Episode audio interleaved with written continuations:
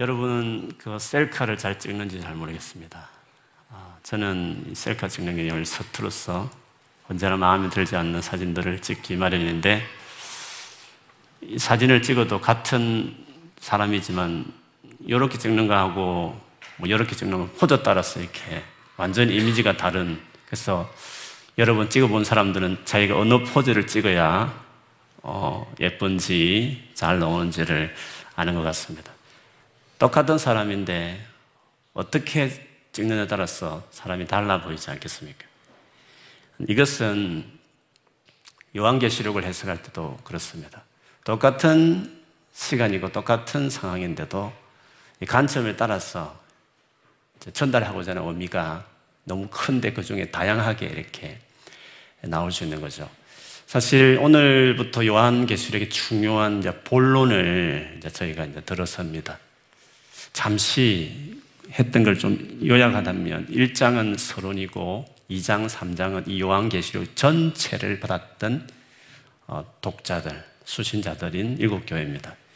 그리고 4장, 5장은 아버지 하나님과 그리고 아들 어린 양 예수 그리스도 이 분들이 세상을 다스리고 구원을 완성하는 분이구나.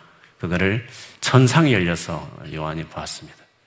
그분이 어린 양 예수 그리스도를 통해서 어떻게 세상의 구원이 완성되나 이거를 이제 소아시아 일곱 교회 힘들게 살아간 그들에게 그거를 보여줌으로 격려하고 소망을 갖고 강한 믿음을 갖도록 해서 이 서신 전체를 쓴 것이었습니다.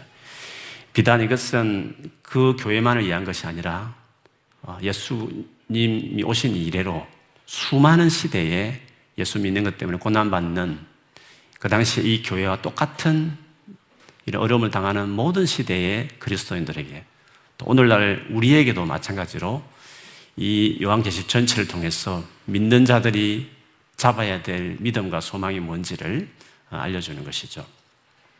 특별히 오늘부터 보고 싶은 요한계시록 본론은 여러분이 아실 분도 계시겠지만 심판 시리즈가 세 개가 나옵니다. 첫째는 이제 봉해져 있는 이 책, 구원이 완성되는 거죠. 뗄 때마다. 그 일곱 인으로 이렇게 자물쇠처럼 잠겨 있는 그거를 뗄 때마다 일어나는 일곱 인이 뗄 때 일어나는 그 심판에 대한 얘기가 첫 번째 이야기입니다.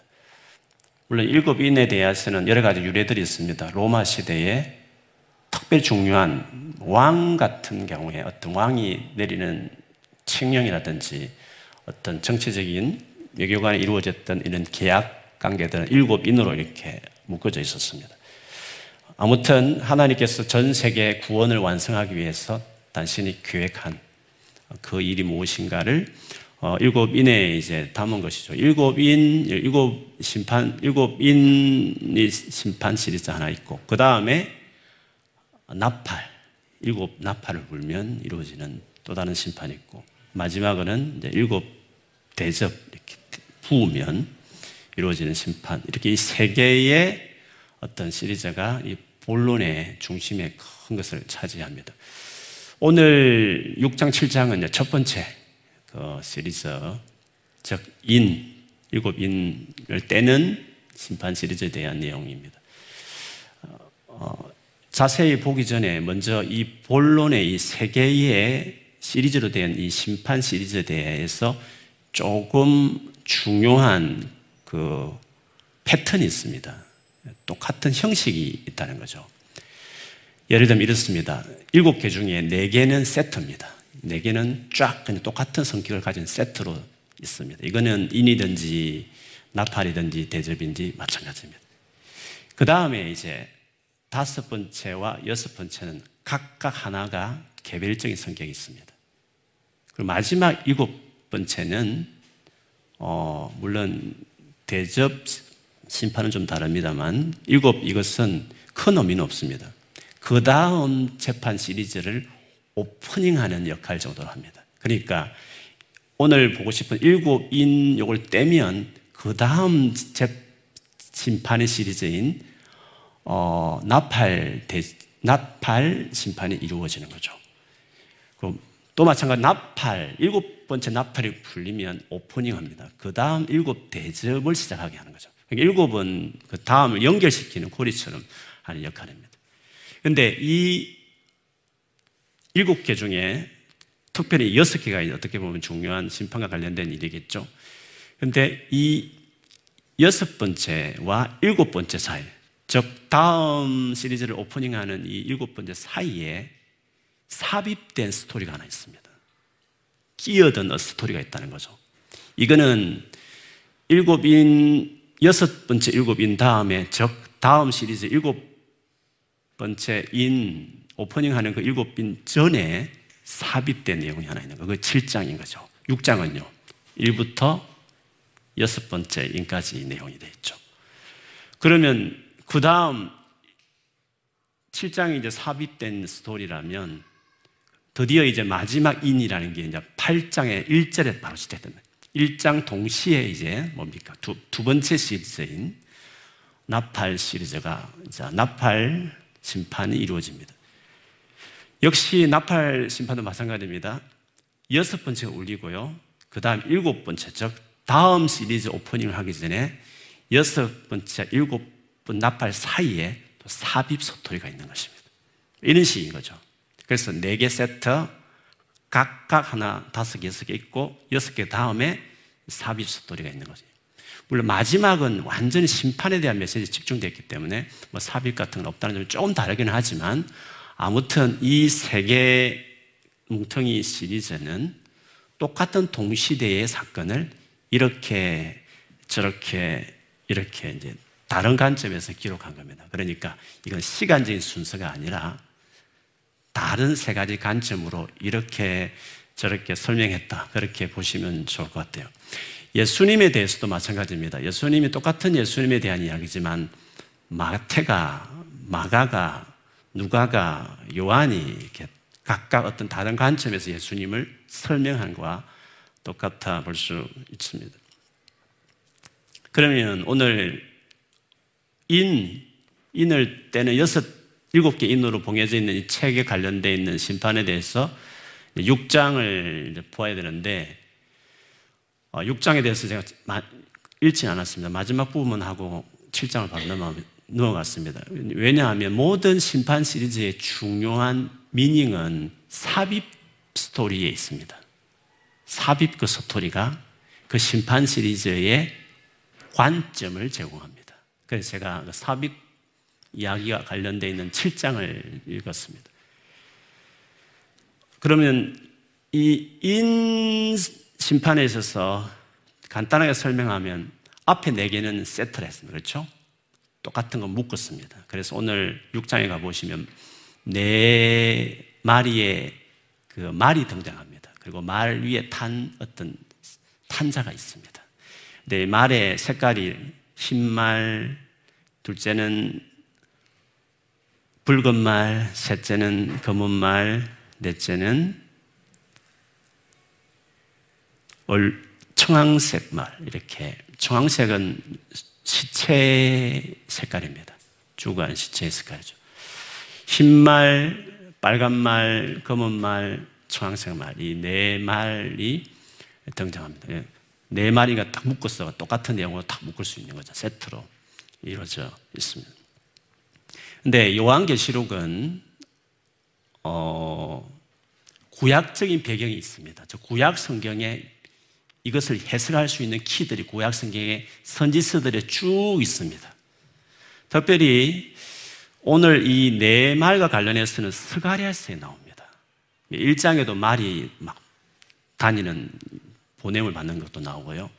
특별히 오늘 이 본문하고 비슷한 것은 스가리아서 6장에 나옵니다. 그러면 스가리아서 6장을 보면 이 네 말이 어떤 의미인가 이걸 배경을 이제 알 수 있는 거죠. 물론 정확하게 똑같지는 않습니다. 묵시 문학이라는 것이 어떤 소재를 비슷하게 쓰지만 어떤 그 책마다 이제 조금 다르게 변형되는 게 있지만 그러나 중요한 메인의 성격은 비슷합니다. 스가랴서 보면 말이 어떤 병거를 끄는 말로 나옵니다. 그런데 그 내용을 한번 제가 빠르게 읽어드리면 스가랴서 6장 1절부터 8절인데요. 스가라가 이제 본 거죠. 내가 또 눈을 들어 본 적 내 병거가 두 산 사이에 나오는데 그 산은 구리산이다. 구리라는 것은 심판을 상징하는 금속입니다. 첫째 뱅거는 붉은 말, 둘째 뱅거는 검은 말들이, 셋째 뱅거는 흰 말들이, 넷째 뱅거는 어룽지고 건장한 말들. 뭐 이 넷째 말은 좀 다르죠. 요한계시록 좀 다릅니다. 그 말들이 매여 있었습니다. 내게 말하는 그 천사, 즉 스가랴에게 말하는 천사에게 물었습니다. 내 주여 이것들이 무엇입니까? 하니까 그 천사가 말하기를 이는 하늘의 내 바람이다. 이 내 바람은 오늘 7장에 가보면 7장 1절에 보면 내 모퉁이에서 사방에 바람을 붙잡고 있다는 이 바람하고도 비슷하죠. 그래서 6장과 7장 연결되어 있는 것도 맞습니다. 어쨌든 이 내 바람이라 하는데 온 세상의 주 앞에 서 있다가 나가는 것이라 하더라. 검은 말은 북쪽 땅으로 나가고 흰 말은 그 뒤를 따르고 북쪽을 향해서 검은 말과 흰 말이 같다는 것은 북쪽이라는 것은 이스라엘 나라로 본다면 북쪽은 뭡니까? 늘 이스라엘을 쳐들어갔던 역사적으로 보면 아수르, 바벨론, 페르시아 이 제국들이죠. 이스라엘을 괴롭혔던 괴롭혔던 민족들 제국이었습니다. 두 마리 같고 그 다음 남쪽은 건장한 말이 나갔어. 남쪽은 뭐겠습니까? 이스라엘 나라를 본다면 남쪽은 어디겠습니까? 뭘, 어떤 제국이겠습니까? 애굽, 이집트 제국이죠. 그러면, 이 말들이 간 이유가 뭐겠습니까? 계속 읽어보면 너희는 여기서 나가서 땅에 두루 다니라 하며 곧 땅에 두루 다니더라. 그가 내게 외쳐 말하되 말하여르되 북쪽으로 나간 자들이 북쪽에서 내 영을 쉬게 하였느니라. 내 영이 쉬었다. 편안하다. 이 말은 뭐말 원수를 갚아줬다 이 뜻입니다. 이스라엘 괴롭혔던 그 나라들을 그 제국들을 북쪽은 북쪽대로 남쪽은 남쪽대로 혼내서 심판해서 영을 쉬게 했다. 내 영을 편안하게 해줬다. 이런 뜻입니다. 그러면 여기서 말하는 이 말은 하나님 백성을 괴롭혔던 자들에 대한 심판하는 일을 하는 역할들이다. 네, 이렇게 볼 수 있겠죠. 어, 스가랴 시대는 스가랴 시대 나름대로 괴롭혔던 이스라엘 괴롭혔던 제국들이 있었을 것이고 오늘 요한계시록 본다면 요한계시록 시대에 하나님 백성인 즉 그 당시의 백성은 교회지 않겠어요? 더 좁게는 지금 요한계시록을 받고 있던 소아시아 일곱 교회겠죠. 그들을 괴롭혔던 제국이 뭡니까? 그들을 힘들게 하는 제국이 어디 있습니까? 로마, 로마 제국이죠. 그래서 로마 제국에 대해서 하나님이 반드시 심판할 거다. 아, 그것에 대해서 주님께서 말씀하시는 겁니다. 그래서 이 소아시아 교회에게 격려하는 것은 물론 로마 제국의 멸망은 뒤에 계속 어, 자세히 더 언급되어 있습니다만 마치 맛배기 보여주듯이 이야기를 하고 있습니다. 예를 들면 오늘 본문에 나오는 첫 번째 말은 흰말입니다. 그렇죠? 근데 흰말의 탄자가 활을 쏘고 있습니다. 이것은 로마 군대를 크게 두 번 대파했던 동쪽에 파르티아 제국이 있었어요. 대단한 제국입니다. 로마 제 군대를 그 무시무시한 로마 군대를 유일하게 격파했던 군대가 파르티아 군대였습니다. 파르티아 군대의 특징이 있습니다.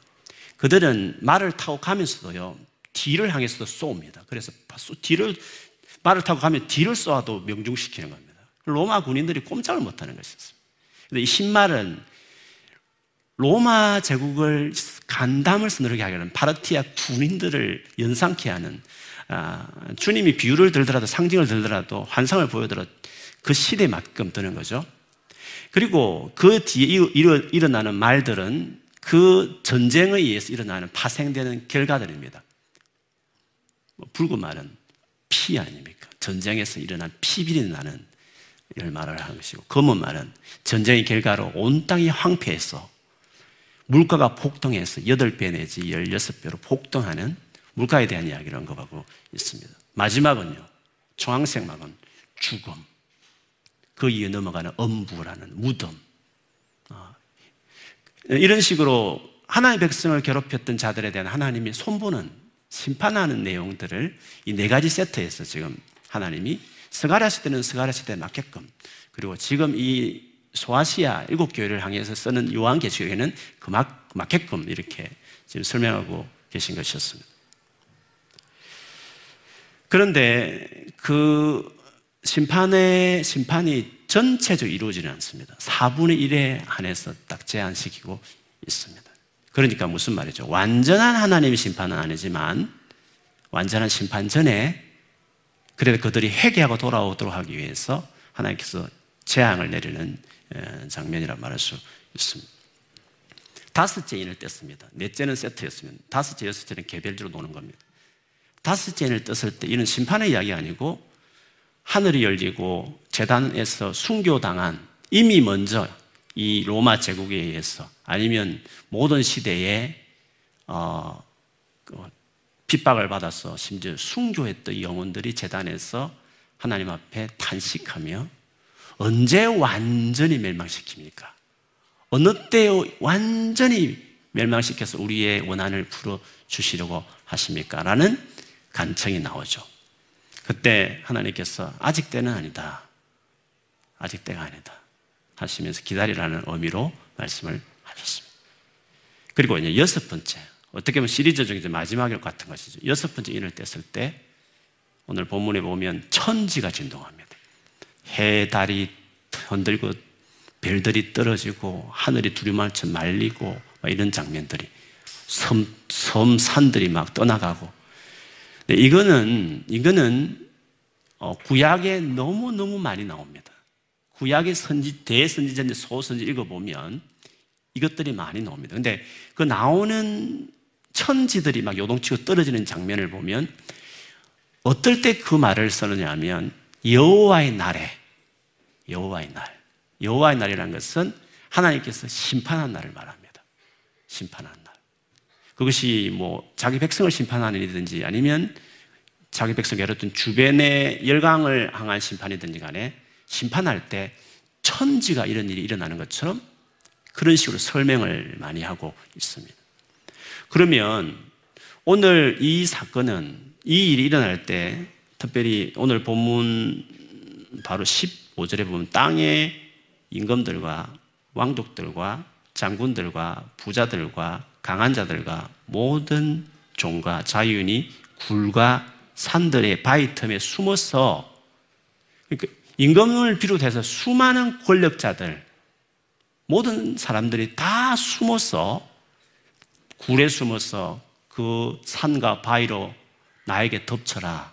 저 어린 양 예수와 보좌에 앉으신 이를 보지 못하게 해달라. 너무너무 공포와 두려움에서 차라리 산에 깔려 죽었으면 좋겠다고 그 소리치는 말이죠. 이것은 완전한 심판이 이루어지는 때를 말합니다. 앞에는 4분의 1 부분적으로 이루어졌지만 여섯째 인이 떼었을 때는 완전히 전 세계를 심판한 때를 말합니다. 이때는 신구약 전체를 통틀어서 완전한 진노의 큰 날은 예수님이 재림한 때를 이야기하는 거죠. 그러니까 바로 앞에 순교한 영혼들이 언제입니까 했는데 기다리라 했는데 기다리면 오늘 여섯째인 뗐을 때 일어나는 이 사건처럼 온 세상을 완전히 심판할 때가 있을 거다라는 것을 미리 이렇게 보여주신 일이었습니다. 그러면서 중요한 것은 이제 마지막 17절입니다. 이런 날, 그들의 진노의 큰 날이 이르렀으니 누가 능히 서리요. 그런 진노의 날이 이르렀으니 누가 감히 거기 서겠냐. 여기서 이 사람들은 다 서지 못하고 숨어서 오히려 얼굴을 또 보고, 그분의 얼굴을 보기가 두렵다고 할 정도였는데, 감히 그 보좌에 앉으신 하나님과 그 어린 양 앞에 설 수 있는 사람이 과연 누가 있을까? 라고 퀘스천을 달면서 6장을 끝냈어요. 7장은 답을 주는 거죠. 거기에 설 자들이 있다는 거죠. 당당히 설 수 있는 사람이 있다. 그것을 7장에서 이야기하고 싶은 것이었습니다. 그것은 교회들로 들으라는 거죠. 소아시 일곱 교회를 향해서 들으라고 지금 7장에서 오늘 이 일곱 인 심판의 핵심이 뭔지를 7장에서 설명하고 싶은 것이었습니다. 직접적으로 답을 이야기한다면 7장 9절 10절에 있습니다. 7장 9절 10절에 보면 이 일 후에 이 일 후에 이 말은 어, 요한계시록에 한 다섯 번 여섯 번 나옵니다. 이거는 시간적인 순서 아닙니다. 그냥 앞에 사건이 일어난 다음에 그 다음에 일어난다 이런 뜻은 아닙니다. 나중에 좀 설명하겠지만 이 장면이 바뀌는 겁니다. 영화로 본다면 씬이 바뀌는 것입니다. 이 일 후에 내가 보니 각 나라와 족속과 백성과 방언에서 모든 민족, 모든 나라에서, 모든 언어를 쓰는 모든 족속에서, 전 세계에서라 이 말이죠. 아무도 능히 셀 수 없는 큰 무리가 나와 흰 옷을 입고 손에 종려 가지를 들고 종려 가지는 최후 승리했을 때 어, 이스라엘 백성들이 어, 들었던 그 의식 중에 종려 가지를 들었습니다. 그들이 보좌 앞과 어린 양 앞에 섰어. 보좌 앞과 어린 양 앞에 서 있는 겁니다. 누가 서려 했는데 이 서 있는 자들이 있는 겁니다. 그것도 능히 셀 수 없는 많은 사람들이 그 얼굴을 두려워서 숨어서 지금 바위에 산에 깔려 죽었으면 좋겠다 할 정도 했던 그 두려운 사람, 사람이 있는 반면에 오히려 그, 그 보좌 앞에 앉으신 하나님과 어린이 앞에 서 있는 자들이 있었다는 거죠. 그러면서 그분에게 찬양하는 것입니다. 구원하심이 큰 소리로 외쳐 이르되 구원하심이 보좌에 앉으신 우리 하나님과 어린 양에게 있도다 하니. 그럼 이들이 누구냐는 겁니다. 이렇게 당당하게 그분 앞에 서 있는 이들은 누구냐 하는 것입니다. 뒤에 요한이 묻죠. 천사가 물었지만 요한이 당신이 아실 것이냐 했을 때 그 장로 중 하나가 아, 장로에게 물었는데 그 장로 중 하나가 대답을 합니다. 14절에 보면 내가 말하기를 내 주여 당신이 아시나이다 하니 그 장로가 나에게 이르되 이는 큰 환란에서 나오는 자들인데 어린 양의 피에 그 옷을 씻어 희게 하였나니라. 큰 환란을 당했고 그 환란에서 나왔다는 겁니다. 그쳐서 이겨내고 나왔다는 것입니다. 근데 그들이 누구냐 했을 때 어린 양의 피에 그 옷을 씻어 희게 하였나니라. 어린 양의 피에 옷을 희, 씻어 희게 된 자들이라는 것을 누구를 말할까요? 어린 양 예수 그리스도의 보혈의 피로 십자에 돌아가신 예수 그리스도의 보혈의 피로 깨끗하게 된 자들을 그들이 환란을 당했지만 그 환란에서 그 믿음을 지키고 나온 어린 양 예수의 피를 깨끗하게 받은 그들 바로 그들이 다 설명하는 것입니다. 바로 소아시아 일곱 교회 중에 신실한 믿음을 지키는 그들을 그리고 모든 시대에 예수 믿는 것 때문에 어려움을 당하는 모든 그리스도인들 그들을 이렇게 설명하고 있습니다. 그들의 영원한 미래에 대해서 이어서 15절, 17절에 보면 천국의 삶에 대한 것을 말하듯이 표현합니다. 그들이 하나님 보좌 앞에 있고 또 그의 성전에서 밤낮 하나님을 섬김에 보좌에 앉으신 이가 그들 위에 장막을 치시리니 그들이 다시는 줄이지도 아니하며 목마르지도 아니하고 해나 아무 뜨거운 가운 기운에 상하지도 아니하리니 이는 보좌 가운데에 계신 어린 양이 그들의 목자가 되사 생명수 샘으로 인도하시고 하나님께서 그들의 눈에 모든 눈물을 씻어 주실 것입니다. 천국에서의 영광스러운 삶이죠. 그래서 이 인 시리즈, 인 시리즈를 이미 종말까지 다 설명이 끝났습니다. 한 장면을 끝낸 겁니다. 이것을 또 다른 관점에서 이제 어, 나팔 혹은 대접 심판의 또 다른 관점으로 설명하겠죠. 그러면 이 첫 번째 심판 시리즈, 일곱 인 때는 이 시리즈에서 어떤 관점이냐, 무엇을 소아서 일곱 개에 말하고 싶어 했느냐 하는 것입니다. 그것을 좀 더 보려면 우리가 지금 보지 않았던 7장 앞부분을 어, 좀볼 필요가 있습니다. 7장 앞부분도 이일 후에라고 시작되고 있습니다. 조금 전에 봤던 9절에서도 그 일이 있었지만 제가 설명했지만 이것은 시간적인 순수가 아니라 장면의 순수다 이렇게 이야기를 했습니다. 왜냐하면 시간적인 순수일 수가 없는 것이 6장을 보면 바로 앞장에 보면 뭐가 있었습니까? 가장 큰 진노의 날이 있었습니다. 전 세계 모든 권력자들과 사람들이 다 두려워서 어린 양과 하나님 얼굴을 못 보겠다는 그 장면이 6장 내용이었습니다. 그런데 오늘 7장에 가보면 이 일 후로 만약 시간적으로 한다면 그 이후의 사건이어야 되는데 그 이후의 사건일 수 없습니다. 왜냐하면 내 바람이 불기 전에 그 바람을 불게 할 천사들이 있었는데 한 천사가 나타나서 나와서 해 돋는 데부터 해 돋는 데라는 것은 동쪽을 말하는데 그것은 하나님이 계신 곳이라는 의미입니다. 하나님께로부터 왔다 이 뜻이죠.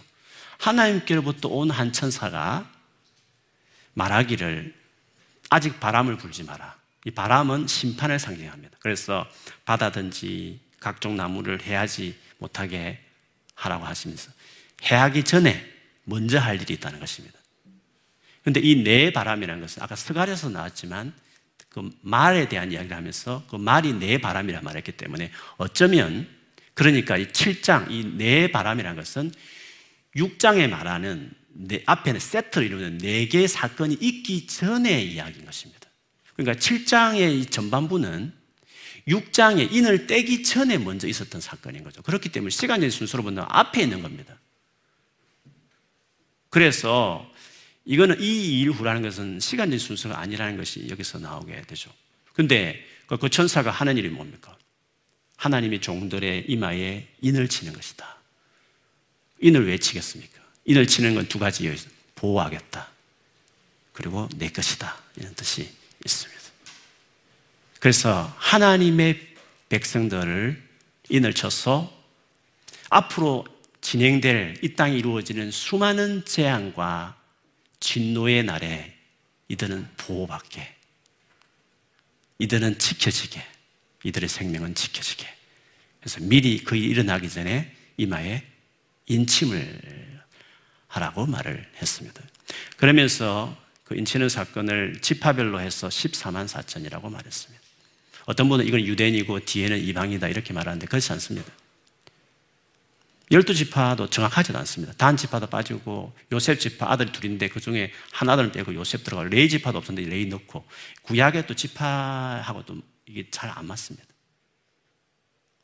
그리고 14만 4천을 보면 요한계시록이 다 그렇지만 숫자라는 게 상징의 숫자가 있는 것인데 14만 4천은 12라는 구약의 12지파와 신약의 12사도를 상징하는 12에서 곱하기 또 해서 완전수 천을 곱했을 때 14만 4천이 나오는 것입니다. 무슨 말이냐면 구약과 신약 전체의 완전한 하나님의 백성을 이야기하는 것입니다. 그러면 결국에 이제 뒤에 나오는 건 앞에 나오는 건 똑같은 교회에 대한 이야기인데 똑같은 교회의 이야기인데 앞에는 14만 4천을 말했고 뒤에는 셀 수 없는 허다한, 허다한 무리로 이야기했느냐는 것입니다. 그거는 교회의 어, 다른 교회의 두 모습을 보여준 겁니다. 그러니까 앞에 즉 7장에 있는 7장 앞에 나오는 1절부터 8절까지 이 교회는 땅에 일어나는 겁니다. 땅 모퉁이 아닙니까? 땅에 있는 교회를 말하는 것입니다. 뒤에 있는 것은요. 보좌 앞에 서 있는 교회들이니까 이거는 천상의 교회를 말하는 것입니다. 교회가 땅에서의 교회의 모습은 앞부분이고 그 교회가 하나님 앞에 섰을 때 천상에서의 교회는 이렇다. 두 가지의 어떤 교회의 양면성을 이렇게 보여주고 싶어서 둘로 나누어서 이렇게 설명했던 것이었습니다. 그럼 굳이 왜 이렇게 뭐 조사하듯이, 지파별로 조사하듯이 이렇게 했을까? 그거는 성경에서 유일하게 인구조사한 책은 민숙입니다. 민숙이가 백성 민자 숫자 숫자 아닙니까? 백성의 숫자를 세는 거 민숙이란 말이죠. 영어 성경에서 numbers 이렇게 numbers 이렇게 되잖아요. 근데 민수기에 지파별로 이렇게 숫자를 세는 이유가 뭐냐면 20세 이상으로 싸울 수 있는 군대 숫자였어요. 그게 지파 숫자 셀 때 그 목적이에요. 그 목적이었어요. 그러면 땅에 있는 교회라는 것은 땅에 있는 교회는 싸우는 자들입니다. 선한 싸움을 싸우는 자들이에요. 치열한 전쟁터에 있는 군인과 같은 이미지죠. 이 땅에서 소아시 일곱 교회도 그렇지만 모든 시대 하나님 백성들이 땅에서는 하나님을 하나님을 섬기고 어린 양을 따라서 어, 이 땅에서 믿음을 지키기 위해서 그 믿음을 거역하게 하는 수많은 원수들의 압력 앞에 굴하지 않고 그들과 싸워내는 전쟁하는 영적 전쟁을 치루어내는 지상 교회는 그런 겁니다. 이 땅에 있는 교회는 눈에 보이는 우리의 삶은 바울의 고백처럼 내가 선한 싸움을 싸웠다고까지 했던 것처럼 싸워가는 교회인 걸 말하는 거죠. 그러나 천상의 교회는 어떻습니까? 천상의 교회는 그 어린 양의 보좌 앞에 그리고 보좌 계신 하나님 앞에 찬양하며 완전한 만족과 영광을 주시는 그 모습이 이제 교회의 천상의 교회의 모습인 셈인 것입니다.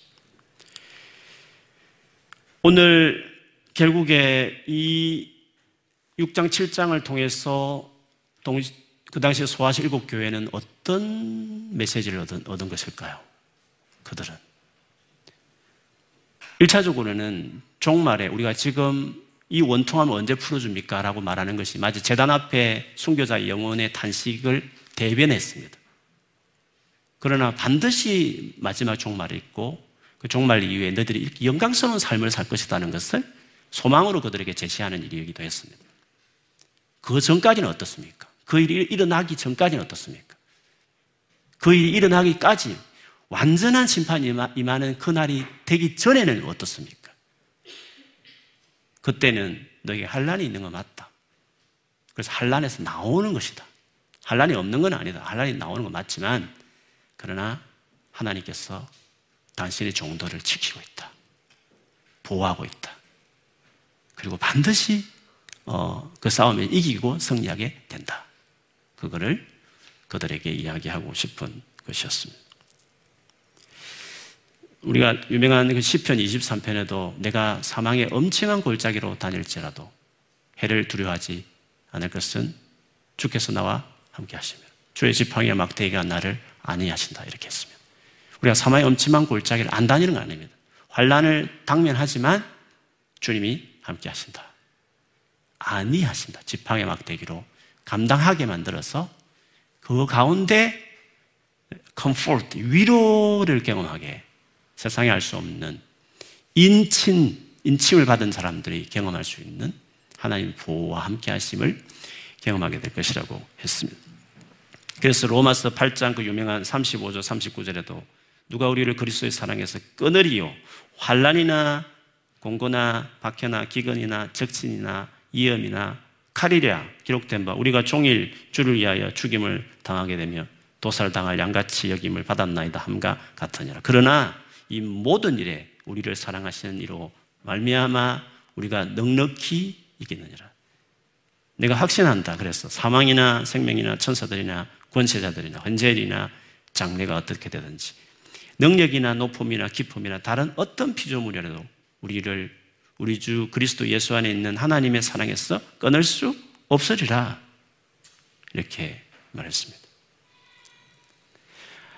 하나님께서 세상을 그래도 회개하도록 하기 위해서 4분의 1이라는 제한된 계속 제한과 심판을 끊임없이 모든 시대에 하는 것입니다. 회개하도록 돌아오도록 하기 위해서. 그러나 우리가 그 세상에 살기 때문에 똑같은 피해를 당합니다. 코로나가 돌면 우리가 똑같이 당하는 것입니다. 경제적 위기 오면 똑같이 당할 수 있는 것입니다. 그러나 이늘치 있어서 미리 보호를 받듯이 그런 가운데서도 하나님은 당신의 백성을 같은 심판을 당하는 가운데서도 당신의 백성들 돌보는 잊지 않고 있다는 거죠. 믿는 우리들은 더마여서 예수 믿는 것 때문에 당한 믿음의 실은 또 있는 것입니다. 그래서 우리가 가는 길이 좁은 길이라고 이야기하지 않습니다. 그래도 하나님이 감당할 수 있도록 어, 도와주신다라고 이야기를 했습니다. 인을 친다는 이 표현을 에베소서 1장에 보면 13절 이렇게 말했습니다. 그 안에서 저 예수님 안에서 너희도 진리의 말씀 곧 너희의 구원의 복음을 듣고 그 안에서 또한 믿어. 즉 예수님에 대한 진리의 말씀, 구원의 복음을 듣고 믿으면 약속의 성령으로 인치심을 받았으니 인치심을 받는 것을 예수 믿는 사건으로 이렇게 이야기를 한 것입니다.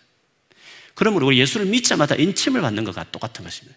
그 적시로 우리는 하나님의 보호를 받고 하나님과 함께하는 인생이 되는 것입니다. 그래서 이 땅에서 똑같이 당하는 고통도 있고 예수 믿기 때문에 덤으로 받는 어려움과 시련도 마찬가지 있겠지만 그러나 그걸 감당할 수 있도록 하나님이 은혜를 주신다는 것입니다. 그것을 예견하듯이 보이듯이 에베소서 1장 17절에서 19절에 보면 바울의 기도에 잘 나타납니다. 지혜와 계시의 성령을 주셔서 우리에게 무엇이 주어졌는지를 알게 해달라고 바울이 기도했습니다. 첫 번째는 하나님을 알게 해달라고 했습니다. 어떤 하나님은요? 앞에서 말하듯이 그리스도의 하나님 영광의 아버지. 즉 하나님이 우리 아버지다. 하나님이 우리 아버지다. 우리는 사랑하는 그의 아들과 딸이다. 그것을 알게 해달라고 했습니다. 그 다음에요. 부르심의 소망. 우리가 어떤 소망을 위해서 부름을 받았다는 거죠. 이어서 구체적으로 말할 기업의 영광이라 했습니다. 기업은 상속입니다. 하나님의 자녀들에게 주님이 준비해내고 있는 상속물. 하나님 나라를. 영광스러운 하나님 나라. 그게 얼마나 영광스러운지를 너희가 알기를 바란다 했습니다. 우리가 예수 믿자마자 인치는 적시로 하나님의 사랑하는 자녀들이 됩니다.